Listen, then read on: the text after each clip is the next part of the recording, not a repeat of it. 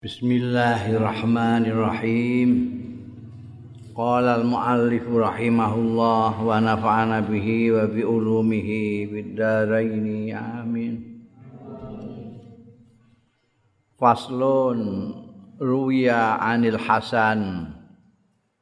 Den riwayatake saking Imam Al Hasan Al Basri apa annahu kan setune Al Hasan kana ana ya Al Hasan ana iku yaqulu ngendika ya Al Hasan aksiru ngekeh-ngekeh ana sira kabeh minal istighfari saking istighfar fi buyutikum ing dalem omah-omah ira kabeh wa ala mawaidikum lan ing atase maidah maidah ira kabeh. Maidah itu rampatan nggo makan itu. Kalau kamu mau makan terus ning kono di ana macam-macam makanan itu. Rampadan maida. Ya meja makan meja makan. Wa fi turukikum lan ing dalem pira-pira dalanira kabeh. Wa fi aswaqikum lan ing dalem pasar-pasarira kabeh. Wa fi majalisikum lan ing dalem majelis-majelis sira kabeh. Wa ina makuntum lan ana ndi ae ana sira kabeh Fa innaku mongko sedune sira kabeh kula tadrun. Ora ngerti sira kabeh mata tanzilu kapan tumurun al maghfiratu pengapurane Gusti Allah taala. Mulane cegati kabeh. Wah ya. Aku wis tau kandha nek Kanjeng Nabi Muhammad sallallahu alaihi wasallam. Sing ora duwe dosa babar belas iku wae istighfare minimal minimal ping 100 dina. Iki anjurane bagus banget Al Hasan kowe dikongkon maca istighfar iku ning dia, ning omah maca astagfirullah, astagfirullah. Iku nggo apa? Nggo kembang lambe astagfirullah, astagfirullah ning omah ning meja makan astagfirullah, astagfirullah ning dalan kowe arep ning ndi ngono? Astagfirullahalazim astagfirullahalazim ning gone pasar maca astagfirullahalazim astagfirullahalazim ning majlis-majlis kaya ngene iki astagfirullahalazim astagfirullahalazim pokoke ning dia lah? Aina wa kuntum? Ning diae kowe maca istighfar. Bahasaku iku wacan pendak cangkem nganggur. Ya ndak cangkem nganggur iku nggo selawat embekan istighfar. Loro iku aja nganti ora wong kowe sudah hafal kabeh itu sederhana sekali. Allah ala Muhammad ya selawat. Allahumma sholli ala Muhammad wa ala ali Muhammad ya selawat. Assalatu wassalamu alaika ya sayyidi ya Rasulullah ya selawat. Selawat apa sing mbok senengi? Embek istighfar. Genta-genti nah. Cangkem nganggur. Timbangane mbok ngrasani wong kok. Hah? Teman sing ora genah-genah cangkem nganggur astagfirullahalazim. Kelingan astagfirullah astagfirullahalazim. Kelingan selawat selawat. Termasuk kowe ning dalan-dalan. Khususnya selawat itu ora perlu anu ya, ora perlu suci, ora perlu apa jenenge? Tengok-tengok dalam kondisi apapun. Aina makuntum awat Iko nih gini ayat iko piko maka Allah yu'adzibahum wa anta fihim maka mu'adzibahum wa hum yastaghfirun. Allah tidak akan menyiksa sesuatu kaum selaginya engkau Muhammad ada di situ. Wa anta fihim. Dari sira Muhammad fihim. Makanya Abu Jahal Umayyah bin Khalaf Ubah bin Rabi'ah sak piturute itu sing musuh-musuhi Kanjeng Nabi itu ning Mekah gak diapa-apa. Karena apa? Karena masih kumpul mbek Kanjeng Nabi. Begitu Kanjeng Nabi Muhammad sallallahu alaihi wasallam pindah hijrah ke Madinah ditututin Badar. ning kono wenek kabeh iku. Abu Jahal CS itu. Nah terus ayat itu. Dan Allah tidak akan menghukum tidak akan meniksa suatu kaum kalian semua kalau yastaghfirun kalau kaum itu istighfar astaghfirun selalu beristighfar yastaghfirun selalu beristighfar nah Jadi salah satu ini apakah Kanjeng Nabi Muhammad sallallahu alaihi wasallam ada di tengah-tengah kita atau kita beristighfar. Ku ayate ngono. Salah satu. Lagi nek kowe selawat dan istighfar berarti dua-duanya kamu pegang. Wah, mantep itu. Iku ana ayat iki apa?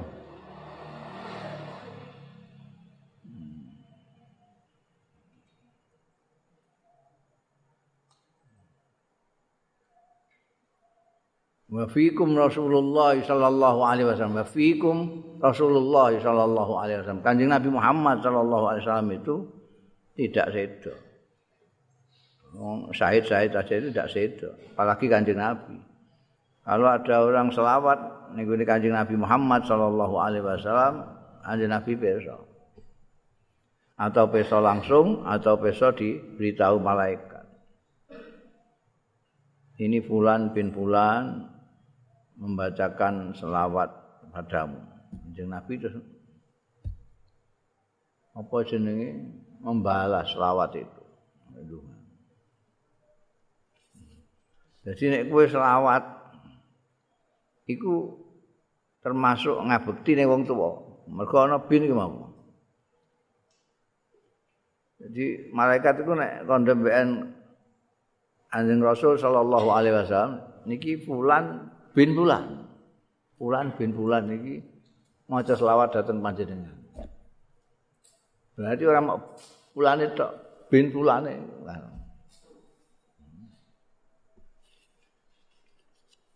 Jadi loro iku coba kali ya pokoknya yang wis rasa macam-macam rasa dajal segala macam lah ya eh so rasa macam-macam loro iku ae nek mbok nyuwuk Fatihah ngono ae eh wis iku wis stop wis iku ora usah neko-neko.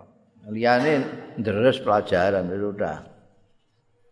Jadi wiridane santri itu rasa dawa-dawa, rasa akeh.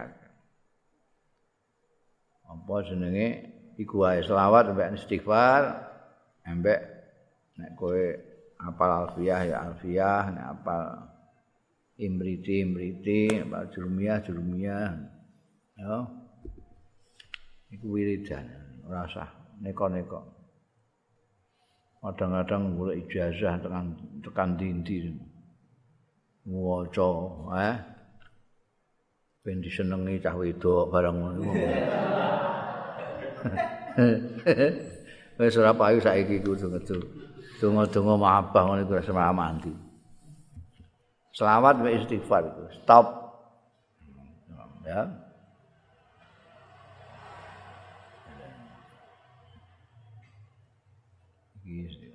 Ning diae panggonane aina ma kuntum? Setelah dirinci fi buyutikum fi mawaidikum fi turuqikum fi aswaqikum fi majalisikum terus aina ma kuntum manapun saja mereka mungkin kamu tidak di majelis, tidak di pasar, tidak di jalan, tidak di ruang makan, tidak. Mungkin kamu sedang di Taman Kartini misalnya. Itu termasuk aina makuntum. Kamu neng restoran, neng dia neng kafe, dan itu akan menjaga kamu. Di samping itu mau, gue ngerti ya. Gue jaluk ngapura itu di ngapura kapan begitu Gusti Allah itu. Tanzilul maghfirah itu mata itu lata drun. Orang ngerti ya. Wa qala al-Hasan lan dawuh sapa al-Hasan qala Dawud mendika sapa Nabi Daud alaihi salam. La marada ora ana penyakit yusibuni kang ngeneki ya marat ing ingsun. Wala sihatan ora ana kesehatan. Tunsini ndadekno lali ya seka ing ingsun. Walakin baina dzalik angin tapine antarane iku mau antarane lara ambekan seka. Di nek kena. Apa jenenge? Ora tau lara. Tapi nek sehat ora ndadekno lali. Kadang-kadang wong itu lali. Diparingi sehat. Ya ana ya ini lara sedilok wah sambate ngaruh Gusti jenengan kok mboten sakake kalih kula. Kula dosa kula napa? Jenengan paringi penyakit ngaten iki Gusti. Ngono Masya Allah Gusti. Kaya-kaya ya ana ya ini iku ndekne lara terus. Padahal ya ana ya ini sehat terus. Nalika sehat lali karo Gusti Allah baru nalika lara gembor-gembor ya Allah ya Allah. Ya Allah ya Allah. Ini ya lara ya aja sampat nek kowe sehat lali ya ben Gusti Allah. Ya. Wong ana wong sing lara terus alhamdulillah ya ana ya ini aku lagi lara iki. Ono lawase sehat lara sepisan Wa qala Al-Hasan wa ngendika sapa Imam Hasan kana rajulu idza talat salamatuhu yuhibbu ayyu khadu minhu syai'un yukafiru bisayiat wa yuzakkaru bihi al-ma'ad wa yuzakkiru bihi al-ma'ad. Kana ana sapa rajul wong lanang ida talat. Wong lawe tok barang lah ya kana pokoke wong lah. Kana rajul ida talat nalikane suwe apa salamatuhu selamete rajul. Yuhibu mongko seneng sapa rajul.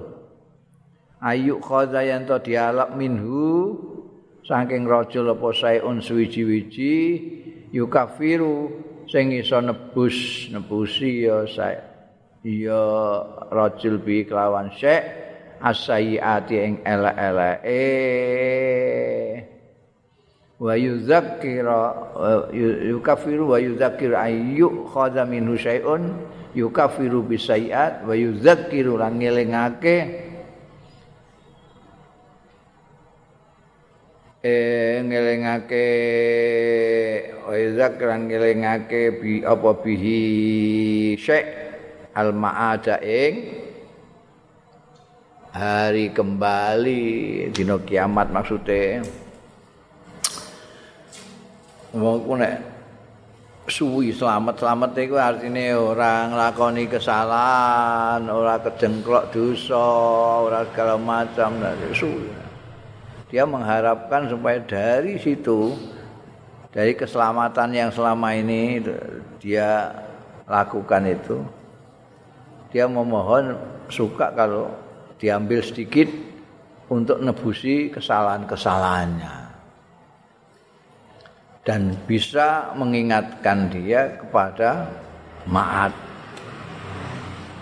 ora kok mau terus seneng-seneng mergo selama ini saya kok selamat ndak tergoda setan ndak terdorong nafsu segala macam.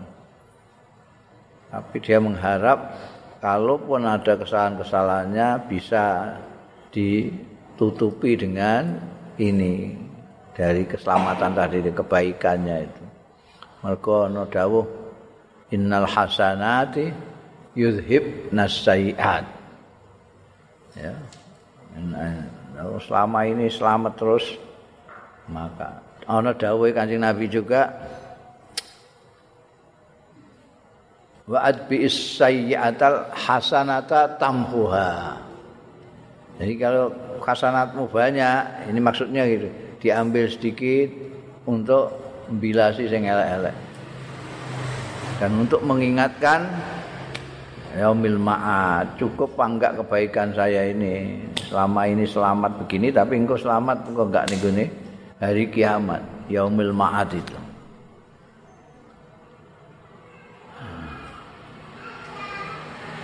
Qala Al Hasan ngendika sapa qala Al Hasan lan ngendika sapa Imam Al Hasan Al Basri Ibnu Adam eh manusa Ishabin nas ngancanana sira bi ayi khuluqin kelawan endi wae pekerti sik takang karep sira yashabu ka mongko ngancani ya nas ka ing sira bimisli kelawan sepadane khuluq Oh, iki iso mbok status nabi. Ya. Mbok tweetno ya iso. Wahai anak Adam, kamu silakan mau bersosial, mau bergaul dengan orang dengan kelakuanmu apa saja yang kamu suka. Mau berdigasan kayak celelean kayak misuan kayak apa saja nanti kamu akan dibalas begitu sama orang-orang nek kowe bedigasan wong-wong juga terhadap kamu bedigasan juga.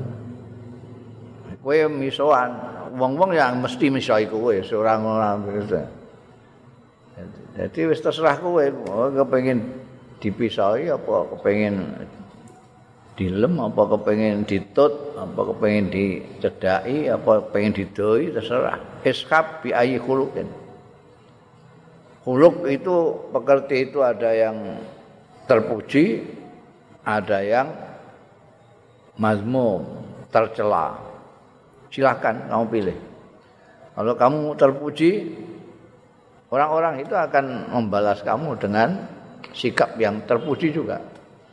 Kalau kamu bersikap yang buruk, yang tercela, mereka juga akan memperlakukan kamu dengan sikap-sikap tercela. Awi ivi, kayak orang-orang itu hati-hati dalam bersikap ketika bersosial itu. Ini ngendikan itu anu bijak semua ya, kata-kata mutiara semua Al-Hasan.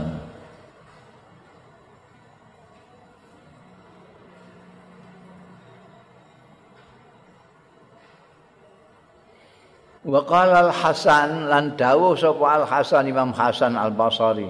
Innan nasika setuhune wong sing ibadah. Ida tanassaka nalikane ibadah sapa nasik. Lam yu'raf ora diketahui apa zalika mengkono-mengkono ngibadahe mam. Mingki bali mantikihi saking arahe omongane nasik. Walakin lam yu'rafu dzalik. Angin tapi ini ora dikawruhi apa dzalika mengkono-mengkono ngibadahe mau illa fi amalihi kejaba ing dalem ngamale nasek. Wa dzalika utai mengkono mau iku al ilmu nafi' ngilmu sing manfaat.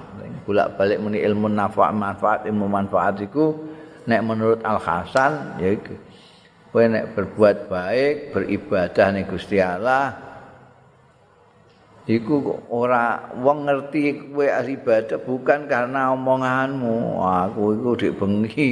Masyaallah tahajud ngantek subuh aku. Aku poso Senin Kemis itu mingki bari mantiki ora itu.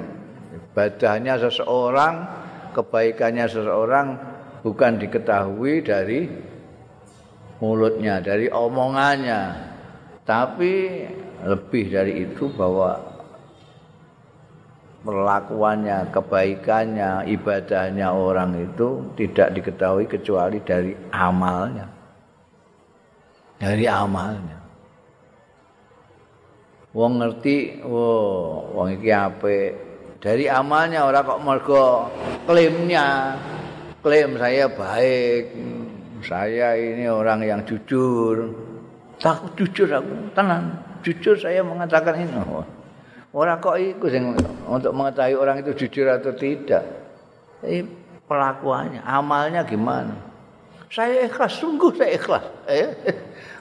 Itu ikhlas tidak bisa diketahui dari mantiknya, dari omongannya. Dari lakunya kelihatan. Itu yang namanya ilmu nafe.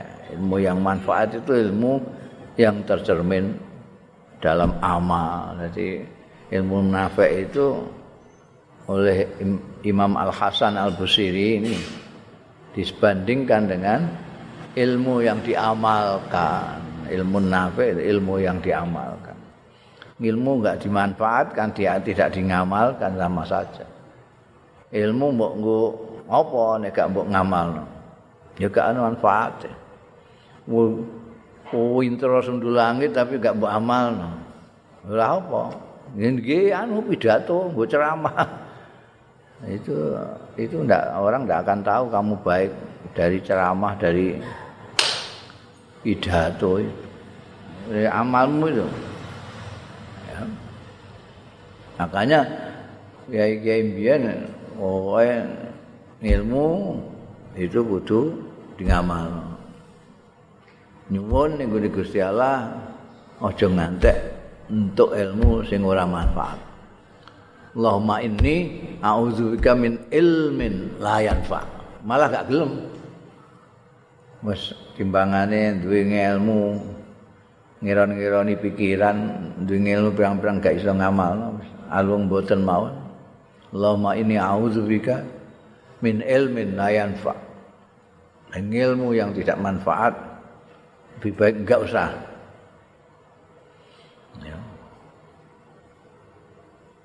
Karena orang diketahui dari amalnya, bukan dari mulutnya. Waqala al-Hasan lan dawuh sapa Imam al-Hasan. Yaqulullah azza wa jalla, dawuh sapa Allah azza wa jalla.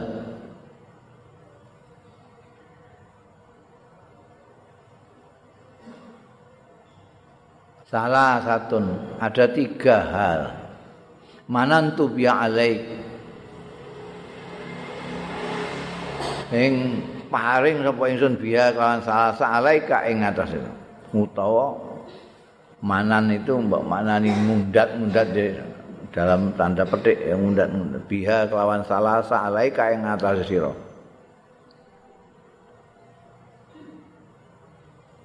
Bahil kowe buahil ngwedhit sira. Bimalika kan bondo ira ayyam hayatika.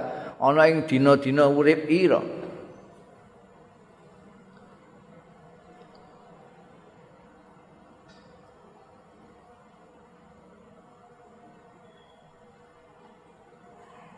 Hatta idza khanaqtuka bil maut. Sehingga tetkalane nekek sapa ingsun ing sira bil maut iklan pati Ja'al tu ndadekake sapa ingsun laka kanggo sira min malika sing bondo ira nasiban ing bagian. Maksudnya yakni asulus sepertiga itu. Wa amal tulan perintah sapa ingsun ibadi ing kawula-kawula ingsun. Fasallu mongko salat.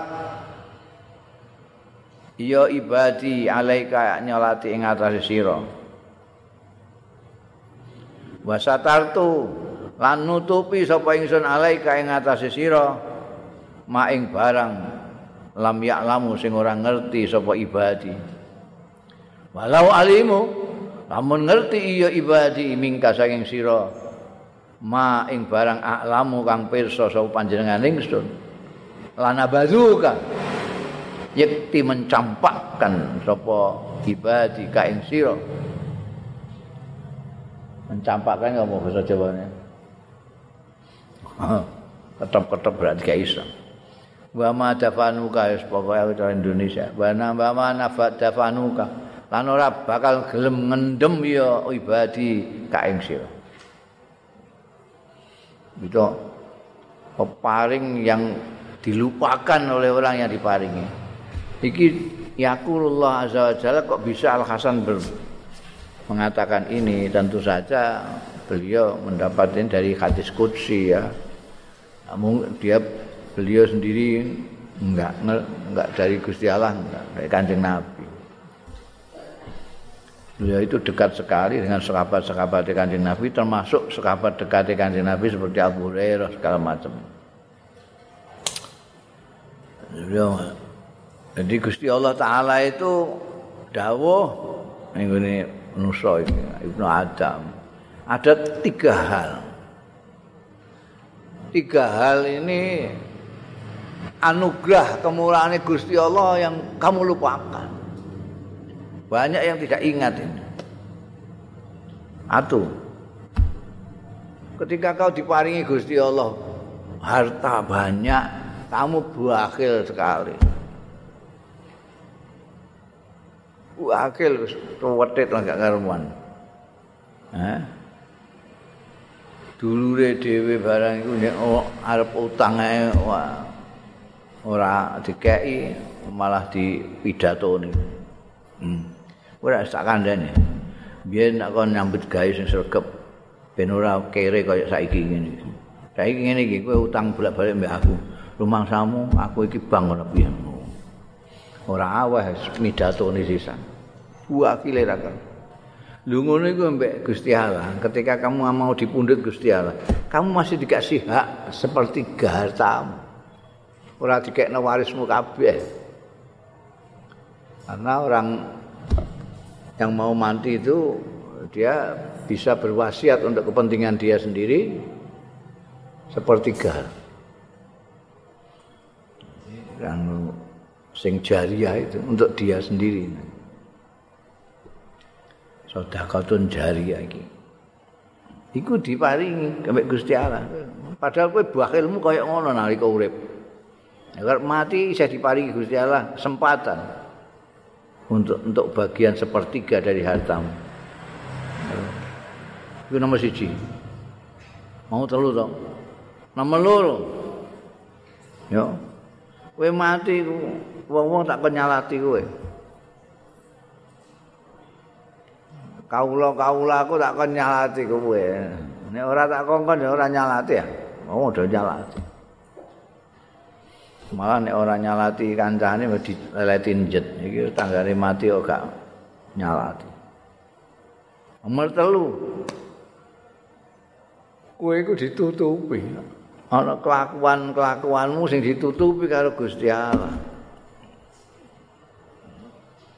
wong-wong gak ngerti kowe duwe cacat itu gak ngerti kok ngerti ora sudi mendem kowe ben kono rubung semut ya Allah kowe. Tapi karena ditutupi karo Gusti Allah. Gusti Allah apike kaya ngene. Kowe ora ngerti. Jadi anugerah ini anugerah besar sekali yang dilupakan kebanyakan manusia itu. Satu, dia itu diberi kesempatan masih ketika mau mati untuk beramal. dengan wasiat sepertiga hartanya. Tidak semuanya untuk waris. Kedua, dia dia mati, orang-orang disuruh nyalati. Ndungakno apik. Ketiga, elek-elekmu ditutupi karo Gusti Allah. Yen umpamane ra ditutupi, wong-wong geus, ha? mencampakkan kamu asik apa adarane wong api era karuan itu ya eh khusuk era karuan mlaku ndunguk-ndunguk jebule kelakuane ngono ketok kawene dibuka lho Paslon. Kala ahli tarikh ngendika sapa ahli sejarah? Saya ngendika kanal Hasan Al Basri rahmatullahi alaih. Iku min kibari tabiin termasuk gede-gedene tabiin. Adroka menangi sapa Al Hasan Al Basri mi'atan wa salasina ing 130 min ashabin Nabi saking sahabat-sahabat Kanjeng Nabi sallallahu alaihi wasallam. beliau menangi bertemu dengan 130 sekapan. Ya. Mulanya banyak beliau menggunakan itu. Ini banyak kan tidak nutur sanat-sanat segala macam kayak ahli hadis itu. Ya kayak tadi itu. Sampaikan aja intinya apa. Wulida kan ulida dilahirno ya Al Hasan Al Basri ini abad kaita min khilafati Umar dilahirno dua tahun ing keri ya sinten sanata ini min khilafati Umar saking khilafah Sayyidina Umar radhiyallahu anhu jadi beliau itu lahir dua tahun setelah khilafahnya sahabat Umar Waktu Fia, jadi beliau menangis sekali pemerintahannya Sayyidina Utsman bin Affan meskipun dari mulai kecil ya karena beliau lahirnya dua tahun setelah khilafahnya Umar digantikan Utsman. Waktu Fia lan kapundut ya Al Hasan Al Basri sanata asrima mi'atin tahun 110. wa kana lan ana kelakuan iku yusbihu nyerupani apa kalamu pengendikane Al Hasan Al Basri kalam al anbiya ing pengendikane nabi-nabi ini menurut ahli tarikh Al Hasan Al Basri keistimewaannya adalah pengendikan-pengendikan itu bagaikan pengendikan-pengendikannya para nabi-nabi. Seperti yang beberapa pengendikan yang sudah disampaikan. Mulanya ini di biografi ini, Mbak Mu'alif banyak menyebutkan dawuh-dawuhnya yang seperti kalaman ambia kita bisa merasakan itu wa kana rajulan wa kana lan ana sapa al hasan al basri ana iku rajulan. Wong lanang wala ba alaihi kang nglindih alaihi ngatasé rajul apa al hazan set. Beliau itu didominasi perasaan susah. Sedih ora kok perkara dunya sedih karena merasa belum cukup untuk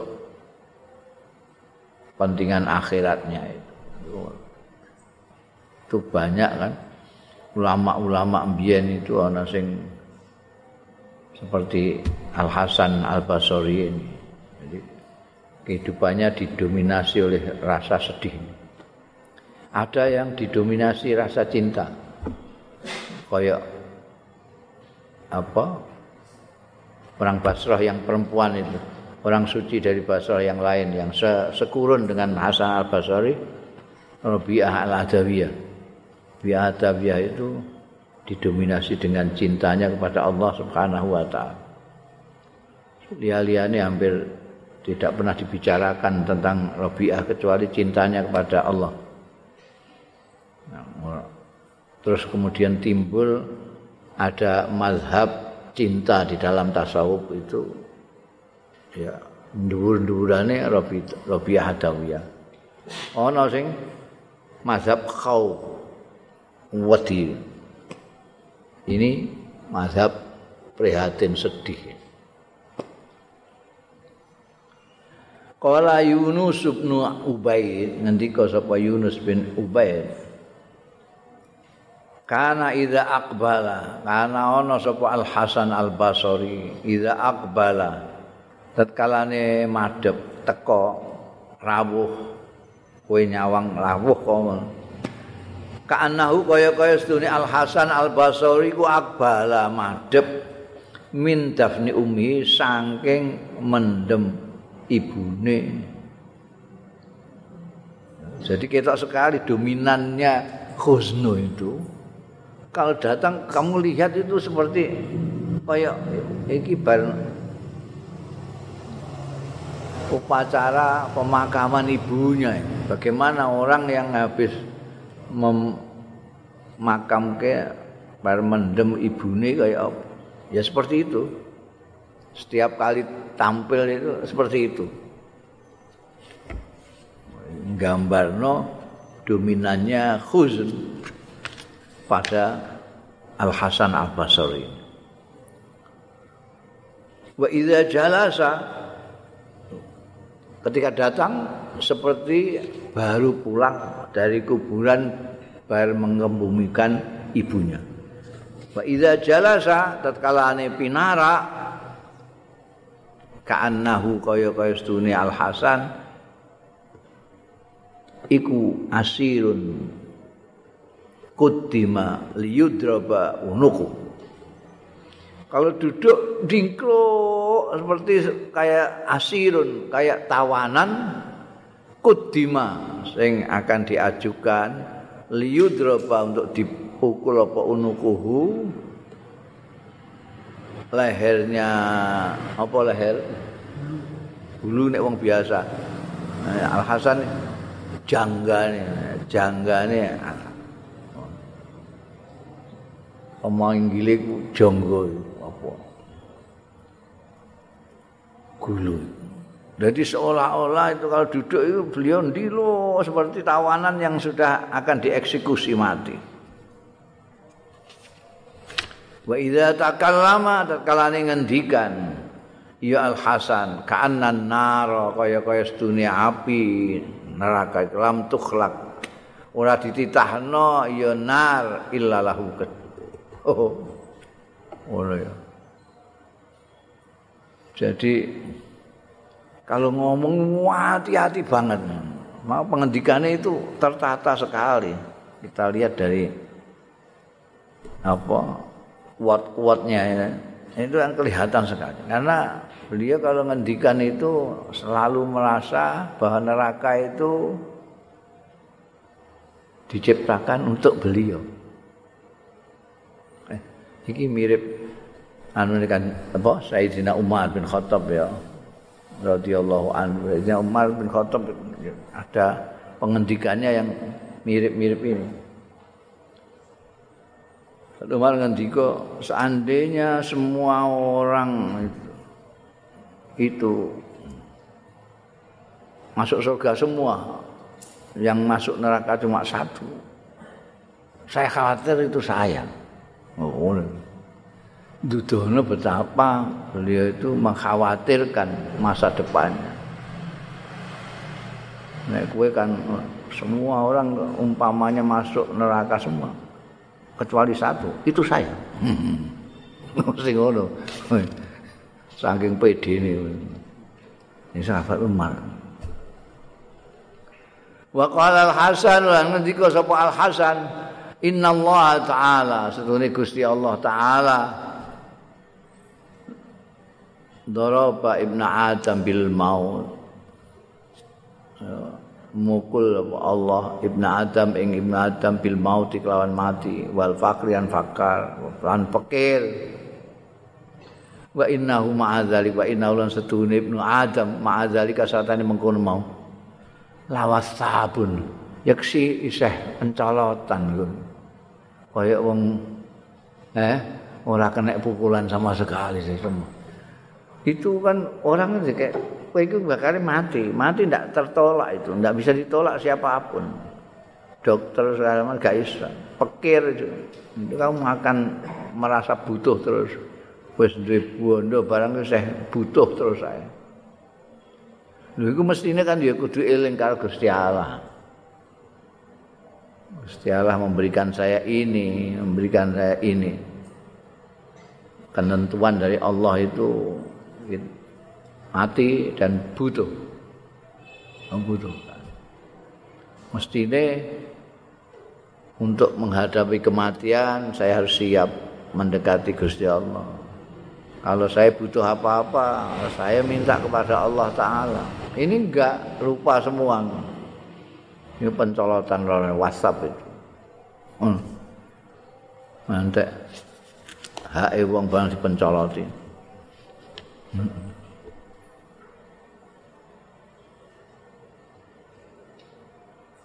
wa qala lan dawuh sapa al hasan iki pengulangan kayak mau itu. Kanu ana ya wong-wong ku yuhibbu. Dawuhe al hasan kanu ana sapa wong-wong ku yuhibbuna. Demen ya wong-wong idza talat li ahadihim lamun suwe li ahadihim kedue salah sijine wong-wong manusa. Apa sing suwe assalamatu selamat? Ayu khodayan to dia seneng yen to dialap minhu saking akadihim apa saeun suwi-wiji yuzkaru bihi sing iso ngelingake.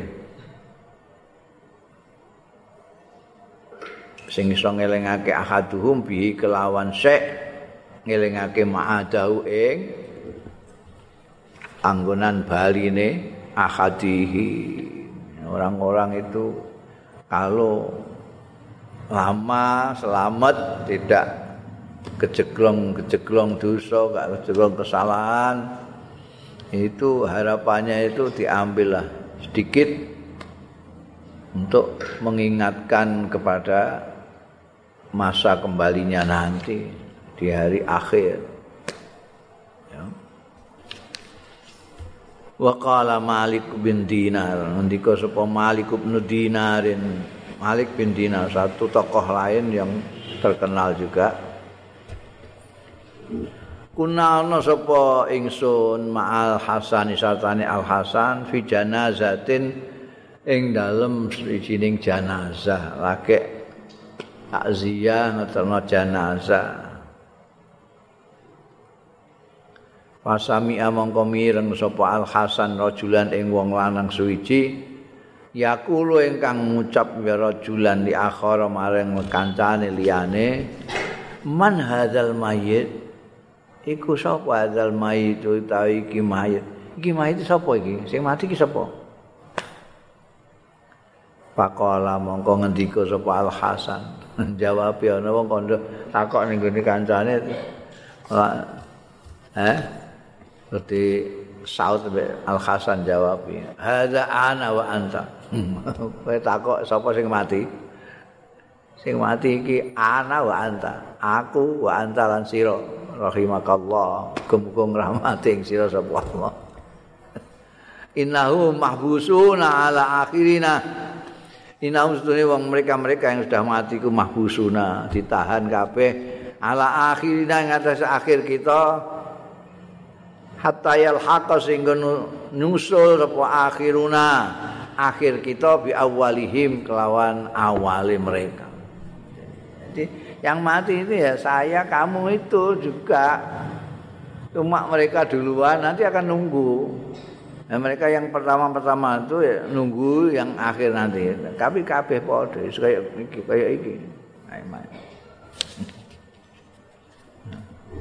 Lumang samu sing mati mau ikut tok enggak. Aku kowe iku ya mati.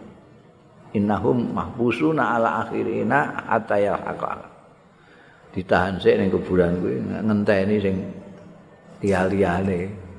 Ana wis kumpul kabeh awali wa akhirih lagi kiamat. Wa qala al hasan wa ngendika sapa al hasan al muslimu ta wong muslim iku layak kula ora mangan ya muslim fi kulli batnihi ing dalem sekabehane wetenge. Muslim. Mbok kebeki kabeh eh fi? Iso ngadeg kowe. Layak kulo fi kulli batnihi. Wala tazalu lan ora kingsir-kingsir ora leren-leren ora barbar apa wasiatuhu. Wasiate muslim tahta jambi ana ing isore lempenge muslim. Jadi nanti kalau mau mati jadi wasiat. Tidak dimakan semua makanan itu enggak ada yang disisakan untuk wasiat nanti ketika miring ke tahta jambi itu. Wa qala lan dawuh sapa Al Hasan Al Basri matur kala iki ning Gusti Allah kok ya matur ndonga Allahumma afaita fi ma madha fa'afi fi ma baqa Duh Gusti Allah afaita. Sampun milu jengaken panjenengan. Fima ing dalam barang madha kang sampun keliwat iya ma. Faafi. Mongko mugi milu jengaken panjenengan fima bapa. Ing dalam barang kang tesih kantun. Allahumma ahsanta fima madha Duh Gusti Allah damel bagus panjenengan. Maring-maringi ngadung-grahi nganugrahi sawi ngapura dosa sawi iku ihsan. Panjenengan sampun berbuat baik fima ing dalam barang malto kang sampun kliwat iya mah wa anta utai panjenengan niku lima mugi paring barang bahagia kang bahagia ya kok bako pira? Ingkang tasih kantun. Dongane apik. Paringi wilujeng sing sampun kula wilujeng terus mugi mangke niku sak kantunipun menika wilujeng ugi. Dan sae kalih kula wingi-wingi mugi-mugi mangke sak terusipun kula sae. Jadi ndonga itu yo nganggo ngilmu juga ya. Sehingga itu kan terus jadi baik semua karena wilujeng kemarin itu enggak kena apa-apa selamat wilujeng. Wong iso sampai ndonga saiki ya berarti wilujeng mong terus sing disuwun wilujeng terus.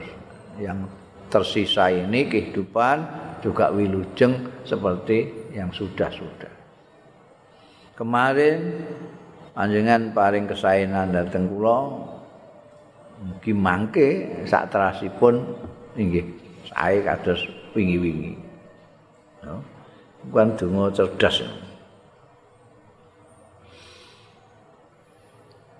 Wa qala al-Hasan lan dawuh sapa al-Hasan wallahi demi Allah laqad adraktu aqwaman aku menangi yakti teman-teman menangi sapa ingsun aqwaman ing wong-wong ana 130-an menangi lausa ahadum.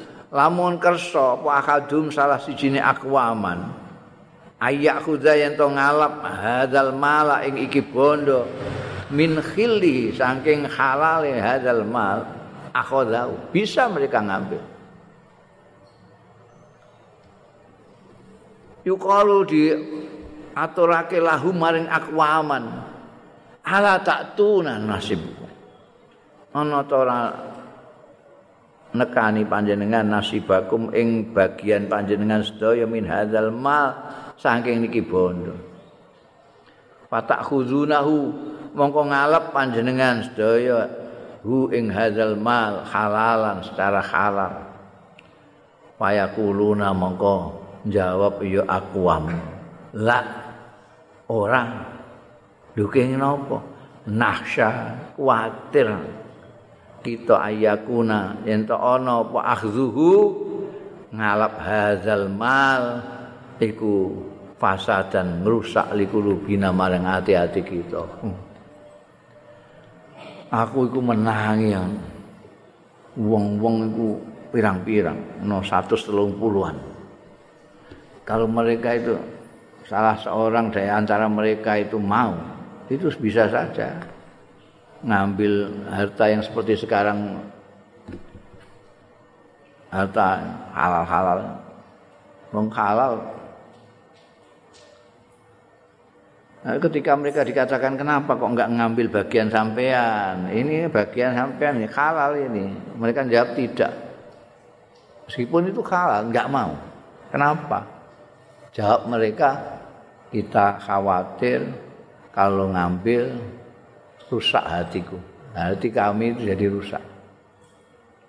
Begitu khawatirnya dengan dunia itu karena sudah disipati sendiri kepada penciptanya oleh penciptanya bahwa dunia itu penipu. Nanti kalau sing halal itu diambil terus merasa keenakan enak jebule. Halal itu kena dinggo apa-apa itu macam-macam. Gurih suwe-suwe terus kenaan entek gak ono sing halal neh ya. Ya sing rada haram sithik ra apa-apa lah. Karena hati ini apa namanya ada pengganggunya di dalam sini. Ada setannya, ada nafsunya gitu. Sekali begitu suka dengan harta meskipun halal itu di sini bisa bahaya. Maka orang-orang yang saya temoni itu menangi orang-orang. Maksudnya orang-orang itu ya sekabat-sekabat itulah. Karena beliau menangi 130 sahabat Kanjeng Rasul sallallahu alaihi wasallam. Dan semua sahabat-sahabat Kanjeng Rasul sallallahu alaihi wasallam itu rata-rata seperti itu, zuhud ning gone dunya, zuhud Kalau kersa bisa saja. Bisa saja. Apalagi kok sing apa jenenge sing kaya seperti apa jenenge Sayyidina Utsman bin Affan sing ora duwe wae iku sangat hati-hati terhadap godaan dunia terhadap hatinya. Ada hatinya. Kelingan Allah yarham Abah Kiai Bisi Mustafa itu nalika gawe Al Ibris iku tahu tak aku matur niki waris niki buku niki kitab niki mesti laris saya karo kok jenengan jual lepas kok mboten jenengan model royalty royalty itu nanti setiap penerbit itu mencetak dapat royalty misalnya 10%, 15%. Setiap cetak 10% itu. Jadi nanti kalau nyetak banyak dapat persenan banyak. Tapi kalau dijual lepas itu sudah menjadi haknya penerbit. Sudah beli jret pemilik karya sudah tidak punya hak apa-apa. Sampai 50 tahunan lah. Saiki wis wis lepas jane. Nah, sapa sing arep mempersoalkan itu. Nalika aku matur ngono iku antara lain jawabannya iku nek model royalty itu iso ngrusak ati. Iku yakunu fasadan di kulubina. Iso ngrusak ati. Lho kok ngrusak ati pundi? Lho misale penerbit nyetak 5000 terus kowe roh laris ning pasaran. Wah iki enggak mungkin 5000 iki. 5000 ora wis entek dik pingwi iki. Jaja aku dibodoh nih penerbit iki. Ndek nyetak 10000 kon ndek 5000. Iku nek ora itu ngrusak ati. 10 persennya 5 ewu, 10 persennya 10 ewu kan is beda. Iku wis mono tok iku wis ngrusak. Nek ngene kan lepas. Karek ganjaran tok. Jadi kowe kelas ganjaran. Jadi kalau hitungannya uang saiki mesti pilih royalty timbangannya jual lepas. Wabas kuwabe. Naskah-naskah dijual lepas kabeh. mulai dari Alfia, Mantek, dan segala macam, termasuk master piece-nya itu apa? Al Ibris itu dijual lepas. Bakal al mukmin malah hitung aja nih umpamanya di royalti itu, wah hitungan dunia wis masya Allah. Wa qala lan dawuh sapa Al Hasan Al mukminu fid dunya kal gharib Wong mukmin iku fid dunya ing dalam dunya iku kal gharib kaya orang asing.